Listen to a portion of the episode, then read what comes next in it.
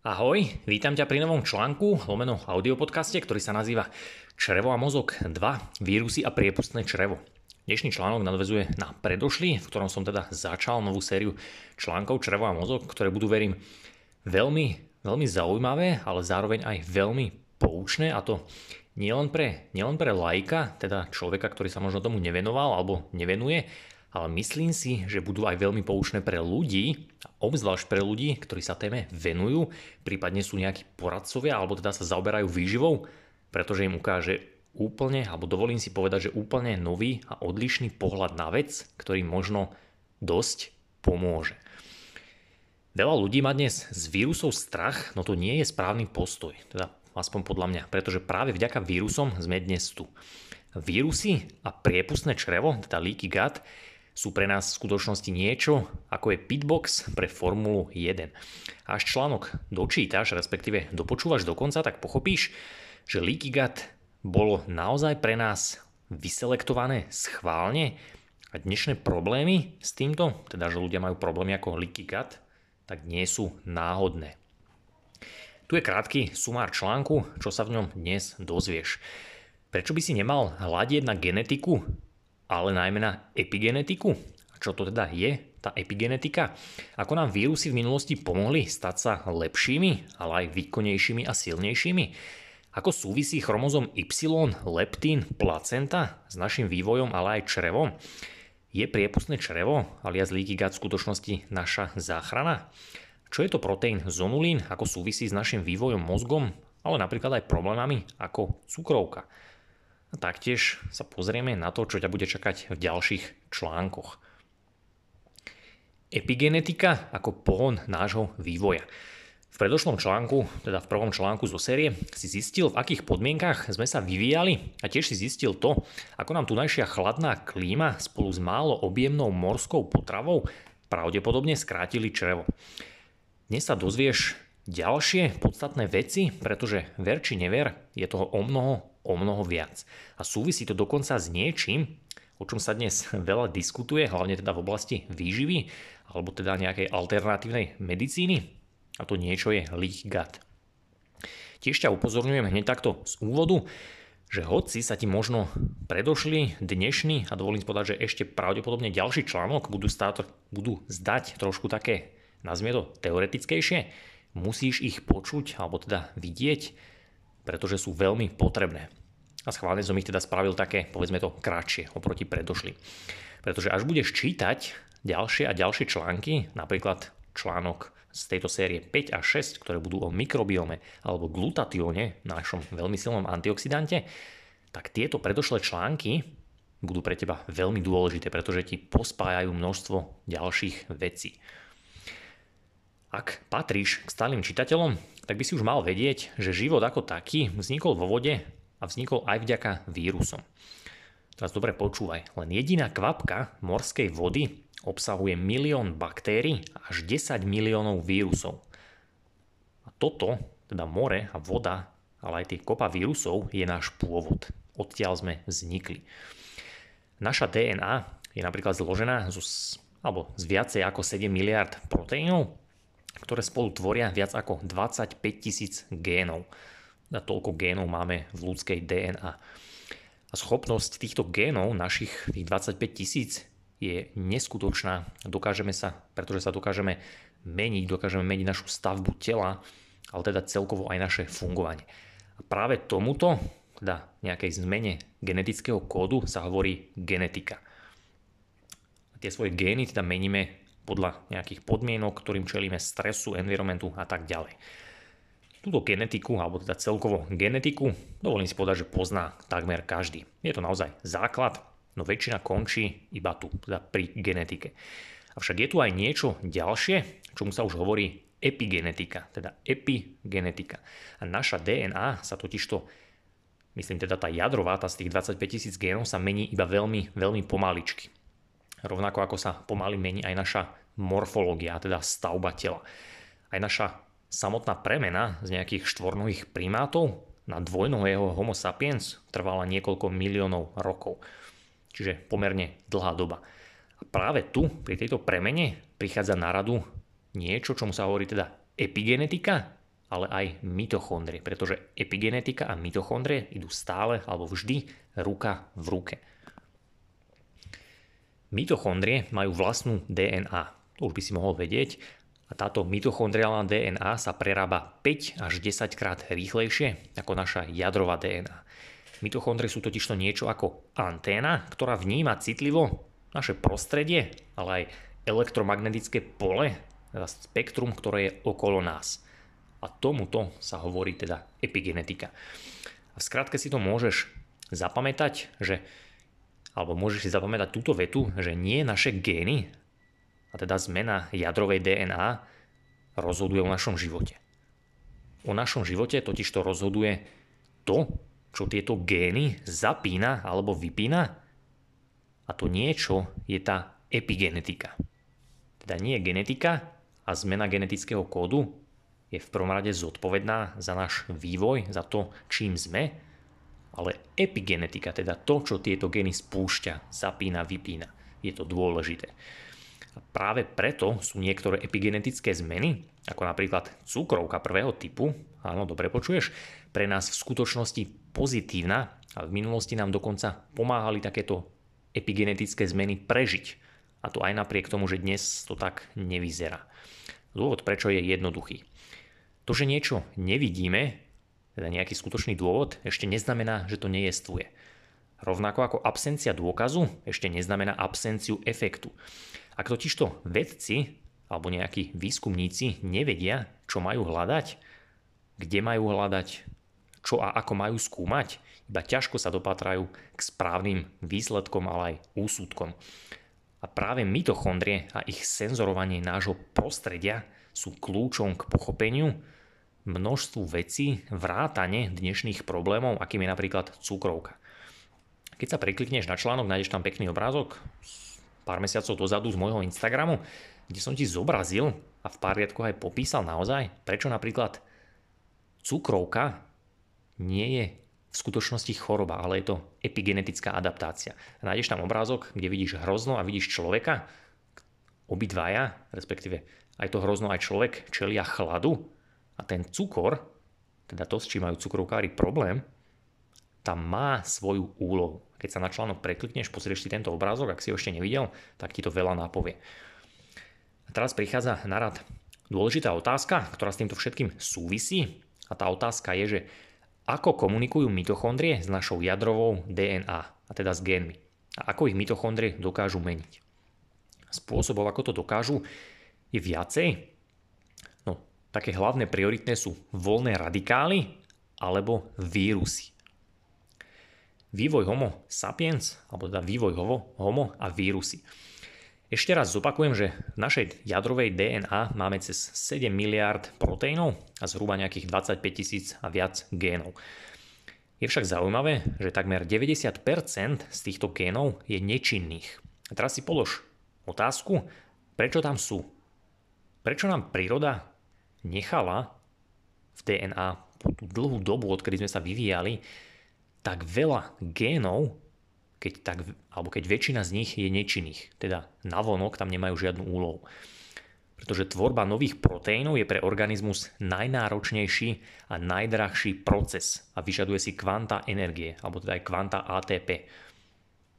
Pretože keď sa naša DNA delí, keď sa teda tieto gény množia, ako sa to pri akejkoľvek dele, alebo pri akomkoľvek delení buniek, ktoré sa kopírujú, tak na toto všetko potrebujeme hromadu, hromadu energie, hromadu ATP, ale aj hromadu stavebného materiálu, teda bielkovín, proteínov, masných kyselín a tak ďalej. Ak si to nevieš predstaviť, tak pomysli na, na jednoduchší príklad, akým je malé bábetko, ktoré sa narodí a naozaj často, často plače a často si pýta matkine mliečko, respektíve papať, pretože naozaj potrebuje na ten svoj rast, keďže malé babetko sa naozaj veľmi rýchlo vyvíja, tak neustále potrebuje nejaké stavebné látky, ale teda aj energiu. A prečo v nás teda evolúcia s prírodou po milióny, milióny rokov nechali túto hromadu génov, ktoré sú navonok nečinné? Prečo ich tam teda, prečo ich tam máme? Ak sú teda nejaké zbytočné, alebo tam nemajú nejakú úlohu, Prečo nám ich tam príroda nechala, aby nás teda oberali o energiu aj o hromadu stavebného materiálu? Alebo že by bol v tom nejaký iný, skrytý, skrytý dôvod? Odpoveď ťa prekvapí? Alebo teda možno prekvapí? Táto odpoveď sa ukrýva vo vírusoch. Náš druh, teda my ľudia, máme takmer 97% v DNA, v tých 7 miliardoch proteínov, ktoré tam máme, tak máme nejakých 97% z nich tvorenú z vírusov. Áno, dobre počuješ. Jedná sa konkrétne o retrovírus, ktorý patrí do skupiny HERV, teda Human Endogenous Retrovirus. A ak sa to preráta, toto množstvo na objem, tak retrovírusy v našej DNA tvoria 8% teda z toho celku.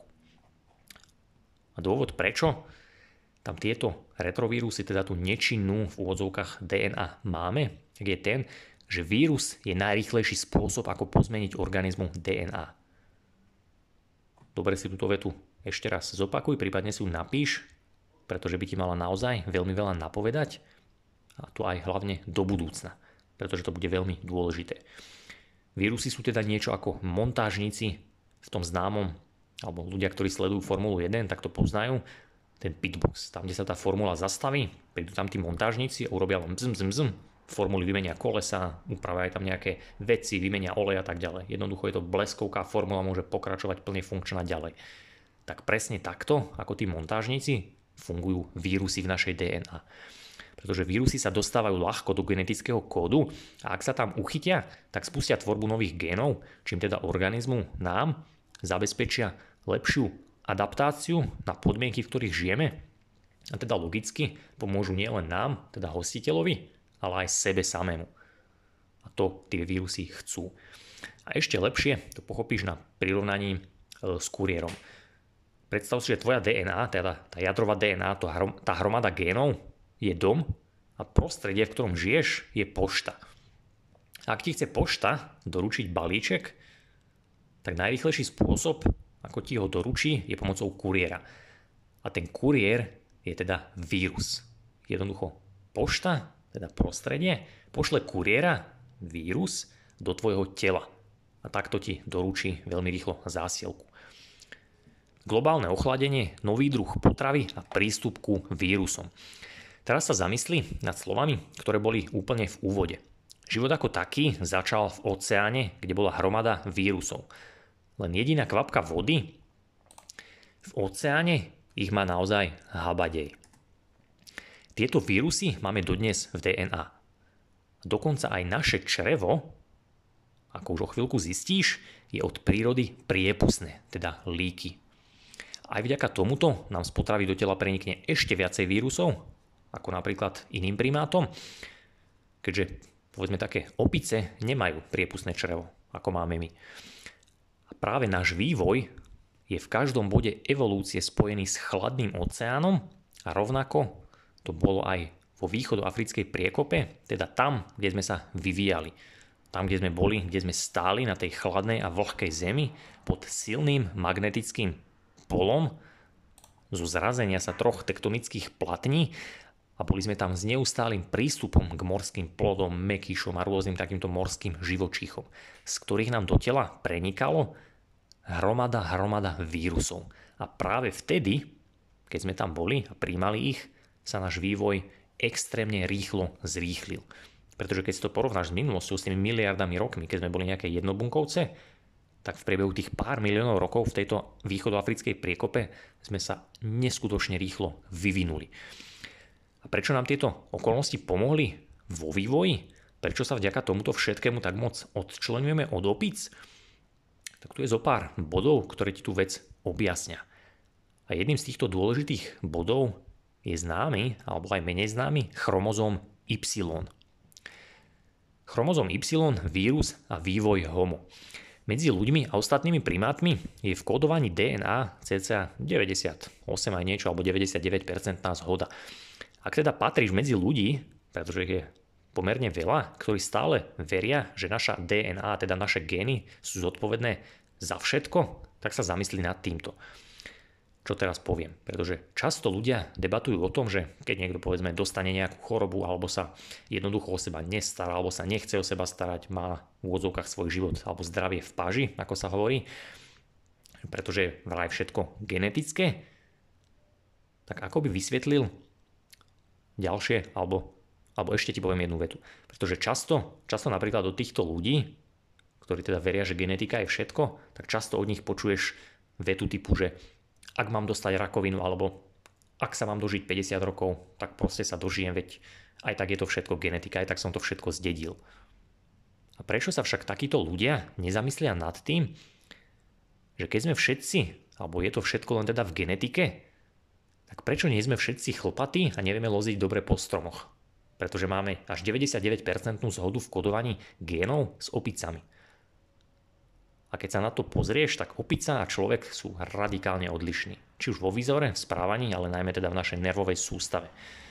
Takže až na budúce budeš niečo takéto počuť alebo sám budeš nad tým premýšľať, budeš si myslieť, že je to všetko v genetike, v génoch, tak skús sa zamyslieť trošku, trošku hĺbšie. Pretože ľudia majú na rozdiel od opíc veľký rozdiel práve medzi chromozómom X a Y. Chromozóm Y nemá za úlohu u nás stvoriť mnoho nových génov či proteínov, no za to prechováva v sebe retropozóny. A tieto retropozóny sú niečo ako neškodní otvárači dverí. Ak si teraz spomenieš, alebo spomeň si na vyššie spomenuté prirovnanie vírusu ku kuriérovi. A práve tieto retropozóny, ktoré máme v chromozome Y, sú zodpovedné za duplikovanie týchto génov, ktoré už teda obsahujú aj vírus, vírusy. A prečo to teda jednoducho retropozóny robia? Prečo ich tam máme? No pretože keď zduplikujú časti našej DNA, tak zduplikujú aj vírusy, ktoré tam sú a ktoré v prípade potreby rýchlo pozmenia hostiteľovú DNA, teda našu DNA. A vďaka tomu zabezpečia lepšie prežitie sebe, ale aj nám. Teda je to tzv. win-win situácia. Podobne ako dokážu teda vyššie spomenutí montážníci vo Formuli 1 rýchlo opraviť formulu, tak presne preto máme tieto vírusy a retropozóny v DNA, pretože nám lepšie a rýchlejšie pomôžu adaptovať sa a prežiť to, čomu čelíme. A teraz si typni, ktorý vírus je obzvlášť dobrý v tom, že urobí svojho hostiteľa, teda nás, náchylným na infekcie, ktoré sú však pre našu imunitu neškodné. Mimochodom, vďaka tomuto dokáže vírus ešte lepšie pozmeniť hostiteľovi DNA. A odpoveďou, alebo teda nebudeš, nebudeš hádam typovať, pretože ti ju prezradím, tak odpoveďou je HERV-K. A tento HERV je takmer rovnaký ako dnešný HIV. A tento HERV máme v DNA my ľudia po dobu takmer 30 miliónov rokov. A práve preto si tam tak dlho príroda ponechala tieto v úvodzovkách nečinné vírusy, ale aj tú nečinnú DNA, pretože nám naozaj pomáha a aj pomáhala v minulosti. HIV, HERV, ženy a placenta. Tento HERV sa nachádza v DNA u primátov už po dobu 30 miliónov rokov. Naozaj je zaujímavé, že jediný z primátov, ktorý ho tam má dodnes, je človek, pretože opice ho nemajú. Nemôže to byť teda spôsob, ako z nás evolúcia vytvorila to, čím dnes sme, pretože sme sa zhodou náhod ocitli v tak geniálnom prostredí, teda v tej východoafrickej priekope?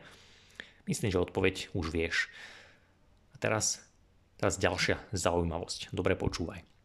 Expresia, teda spustenie tohto herv, ktorý my ľudia máme v DNA, nastáva vo veľkom, dobre počúvaj, u tehotných žien. Pri nejakých výskumoch sa tiež ukázalo, že je to úzko spojené s tvorbou energie v placente, ale aj hlavným hormónom leptín. Možno až teraz trošku lepšie konečne začínaš chápať, prečo je, nás, prečo je náš druh tak nazvime to geniálny, alebo teda prečo sme na vrchole a prečo sa tak veľmi odčlenujeme od opíc, hoci máme 99% zhodu v kódovaní DNA. Pretože naozaj len my ľudia tam máme tieto nečinné gény plné vírusov, ktoré nám pomáhajú rýchlejšie sa adaptovať na podmienky, v akých žijeme chlad, leptín a cirkadiálny rytmus sú mimochodom veľmi úzko prepojené a mohol si o tom čítať v článku Adaptácia na chlad 5. Ak si ho nečítal, nepočul, určite si ho pozri. Vírusy, ktoré máme v DNA, umožňujú ženám, teda ľuďom, ľudským ženám, produkovať tieto virálne časti vírusy, ktoré však pri tom, ako sa prenášajú na dieťatko, tak nie sú pre neho nejako, nejako škodné. Sú pre neho neškodné. Prečo to robia? Pretože ich tam matky jednoducho prenesú a tie vírusy, tá DNA sa preto dieťatko stane ako expresný kuriér. UPC, môžeš to aj tak chápať. Alebo teda ako tí montážníci vo Formuli 1. Jednoducho príroda pomocou matky na dieťatko preniesie týchto kuriérov, týchto montážnikov, toto UPC a už to dieťatko podľa toho, čo mu čeli, tak pomocou tohto kuriéra UPC dokáže veľmi rýchlo svoje telíčko, ale aj tú svoju epigenetiku meniť. Priepustné črevo ako naša pomoc. Posledná vec, ktorú na dnes potrebuješ poznať, je priepustné črevo, alias moderný leak gut. Až totižto dopočúvaš týchto posledných pár riadkov, tak raz a navždy zistíš, že to, čo sa dnes považuje za problém, teda leaky gut, je naozaj v skutočnosti našou prirodzenou súčasťou, ktorá nám pomáhala a ešte stále z malej časti aj môže pomáhať. Áno, dobre počuješ, ľudia majú priepustné črevo naozaj schválne. Pretože na to, aby bol retrovírus úspešný u svojho hostiteľa, musí byť pre neho neškodný a zároveň sa musí stať jeho súčasťou, aby sa teda dokázal množiť tým, ako sa bude teda aj jeho bunky množiť. Pretože ak by bol vírus škodný, alebo ak by bol pre nás nejaký extra virálny nákazlivý, tak by jednoducho náš imunitný systém napadal príliš a spôsoboval by nám problémy a teda ten tvor, teda my ľudia, by sme sa pravdepodobne zhoršili, aby sme vyhynuli. A teda logicky by vyhynul aj ten vírus. A to ten vírus nechce. Alebo laicky povedané, to ten vírus nechce. A práve preto som začal článok, alebo tento článok tým, čo sa nachádza vo vode a v mori. Ak si čítal dávnejšie články aj o štrukturovanej vode a endosymbióze, tak by ti to malo ešte viacej dochádzať. Pretože naozaj toto je veľmi, veľmi dôležité.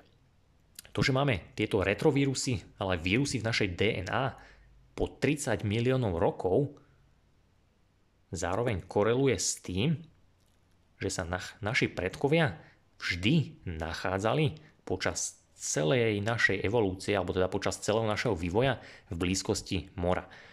A presne preto sa nám vďaka, vďaka ním, alebo teda vďaka vírusom začalo priepustné črevo pomaličky, ale isto rozvíjať. A toto priepustné črevo nám umožnilo asimilovať ešte viacej vírusov a zároveň nám pomohlo dať ešte ďalšie stimuly pre imunitný systém, aby sme teda ešte rýchlejšie reagovali na to, čomu čelíme a dokázali sa ešte rýchlejšie vyvíjať a adaptovať.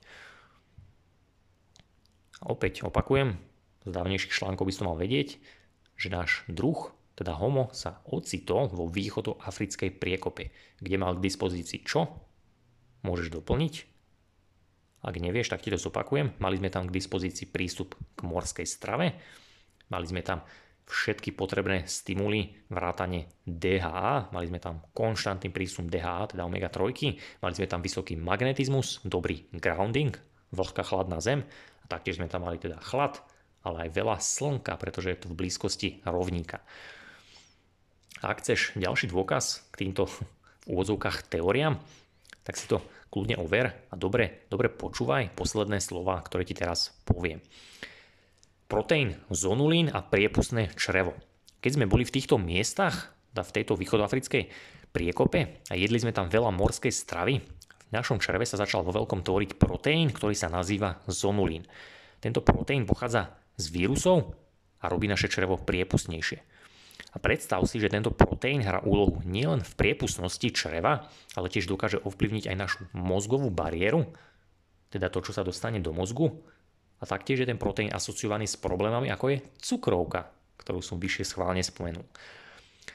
O tom, prečo sa veľa ľudí bojí konzumácie morských plodov, obzvlášť nekvalitných či pokazených alebo surových rýb, nemusím nejako extra, ne, extra rozprávať. Je toho viacej.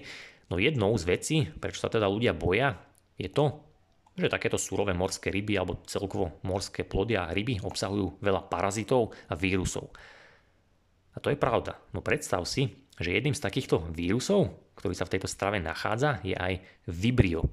Baktéria Vibrio, ktorá sa teda nachádza v mori a preniká do mekýšov, tak môže u živočíchov, ktorí ju skonzumujú, spôsobovať mnohé problémy, Avšak niektoré z týchto vibriobakterií sú úplne neškodné. To znamená, že sa jednoducho táto baktéria uloží do mekíša, potom nejaké zvieratko tento mekíš zje, no pre to zvieratko, teda pre toho živočícha, to nemá žiadny vedľajší efekt. A predstav si, že čo čer nechcel, ako sa hovorí, tak začiatkom nového tisícročia, teda v roku, niekde okolo roku 2000, prišli celkom zaujímavé výskumy, ktoré ukázali, že proteín zonulín, ktorý robí naše čreva priepustnejšie, pochádza práve z vírusu, ktorý je podobný ako Vibrio. Keď sa preklikneš na článok, samozrejme môžeš si tam dané štúdie pozrieť. Nepríde ti to teda zvláštne? Nemôže to byť naozaj elegantný spôsob, ako matka príroda poslala ten expresný balíček pomocou toho UPC kuriéra priamo ku nám, do nášho tela a to preto, aby nám pomohla? Pretože naozaj všetko nasvedčuje tomu, že to tak je. A v danej štúdii, keď si ju pozrieš, tak dokonca stojí, že vedci identifikovali tento proteín zonulín, nový ľudský proteínový analóg toxínu Zonula occludes, ktorý pochádza z baktérie Vibrio chlorea a ktorý spúšťa zväčšenie tesných spojov, ktoré majú ľudia vo výstelke čreva a následne teda zvyšuje permeabilitu, teda priepustnosť nášho čreva. Tiež sa ukázalo v týchto štúdiách, že expresia zonulínu bola zvýšená v črevných tkanivách aj počas akútnej fáze celiakie klinického stavu, v ktorom sa otvárajú tieto tesné spoja teda v našom čreve. To znamená, že ľudia, ktorí majú takéto problémy, tak z nejakého dôvodu ich telo viacej, nazvime to, spúšťa tento zonulín a pomocou neho viacej robí svoje črevo priepustnejšie. Že by to bol dôkaz toho, ako sa môže pôvodne, nazvime to, dobrý nástroj obrátiť proti nám, ak sme obkolesení nevhodným prostredím, teda environmentom, Odpoveď si sám už v ďalšom článku a ešte potom v ďalších ťa budú čakať prekvapivé alebo veľmi prekvapivé rozuzlenia. A dokonca už v ďalšom článku sa dozvieš viac aj o spomínanej celiaky. Aj vďaka tomuto nám príroda naozaj zabezpečila lepšie príjmanie vírusov do tela a tiež nám zabezpečila adekvátny stimul pre mitochondrie, ktoré sídlia hneď za výstelkou čreva, našich imunitných látkach. Takže trošku sa nad týmto zamysli. Zamysli sa nad tým, prečo nám príroda poskytla hromadu vírusu, vírusov, pomocou ktorých nám spravila črevo priepustnejšie a tým, že sa nazme to trošku tá črevná výstelka roztvorí, nebude to črevo príliš priepustné, ale bude trošku priepustné, tak sa z našej potravy dostane viacej látok cez tú výstelku a práve za ňou sa nachádza hromada mitochondrií, ktoré dokážu tieto stimuly, nazvime to dekodovať a epigeneticky dať signál aj našim génom a upraviť živočícha. Teraz už len zo pár posledných bodov, pretože sa už blížime k záveru. Vírusy sú taktiež ľahko, alebo vírusy sa ľahko prenášajú priamo, napríklad pohľavným stykom či výkalmi, ale aj z matky na dieťa v placente. No tieto vírusy nevykazujú žiadne problémy. A už len to, že ľudia majú v sebe normálne množstvo vírusov, no bez následkov by ti malo byť naozaj dôkazom napríklad Epsteinov vírus, herpes vyvolávajúci mononukleózu, poliomavírus, HPV či poliovírus, ktorý spôsobuje detskú obrnu a paralýzu. To len teda zo pár príkladov, pretože naozaj tieto vírusy sme v sebe mali, máme a nie vždy spôsobujú problémy. Čiže naozaj aj toto ti môže byť dôkaz, že ich tam máme a že tam majú pravdepodobne z evolučného hľadiska nejakú úlohu. A na záver ešte poviem toto. Priepustné črevo a zonulín sú tiež dôvod, prečo človek ako jediný primát môže dostať autoimunitné ochorenie. Pretože pre väčšinu sa to zdá byť iba nevýhoda, keď má teda nejaký autoimunitný problém. No keď sa zamyslíš nad tým, ako príroda premýšľa a nad tým, čo sa v minulosti dialo, kde sme boli, ako sme tam vyrastali, tak autoimunitný problém je v skutočnosti výhoda. Pretože ľudia sú vďaka tomu veľmi náchylný na akýkoľvek stresor, ktorý sa v našom prostredí nachádza. A to či už strava, alebo teda zmena stravy, zmena svetla, zmena podmienok, zmena teploty, zmena proste čokoľvek, tak vďaka tomuto a vďaka tomu, že dokážeme rozvinúť autoimunitný problém, sa rýchlejšie adaptujeme.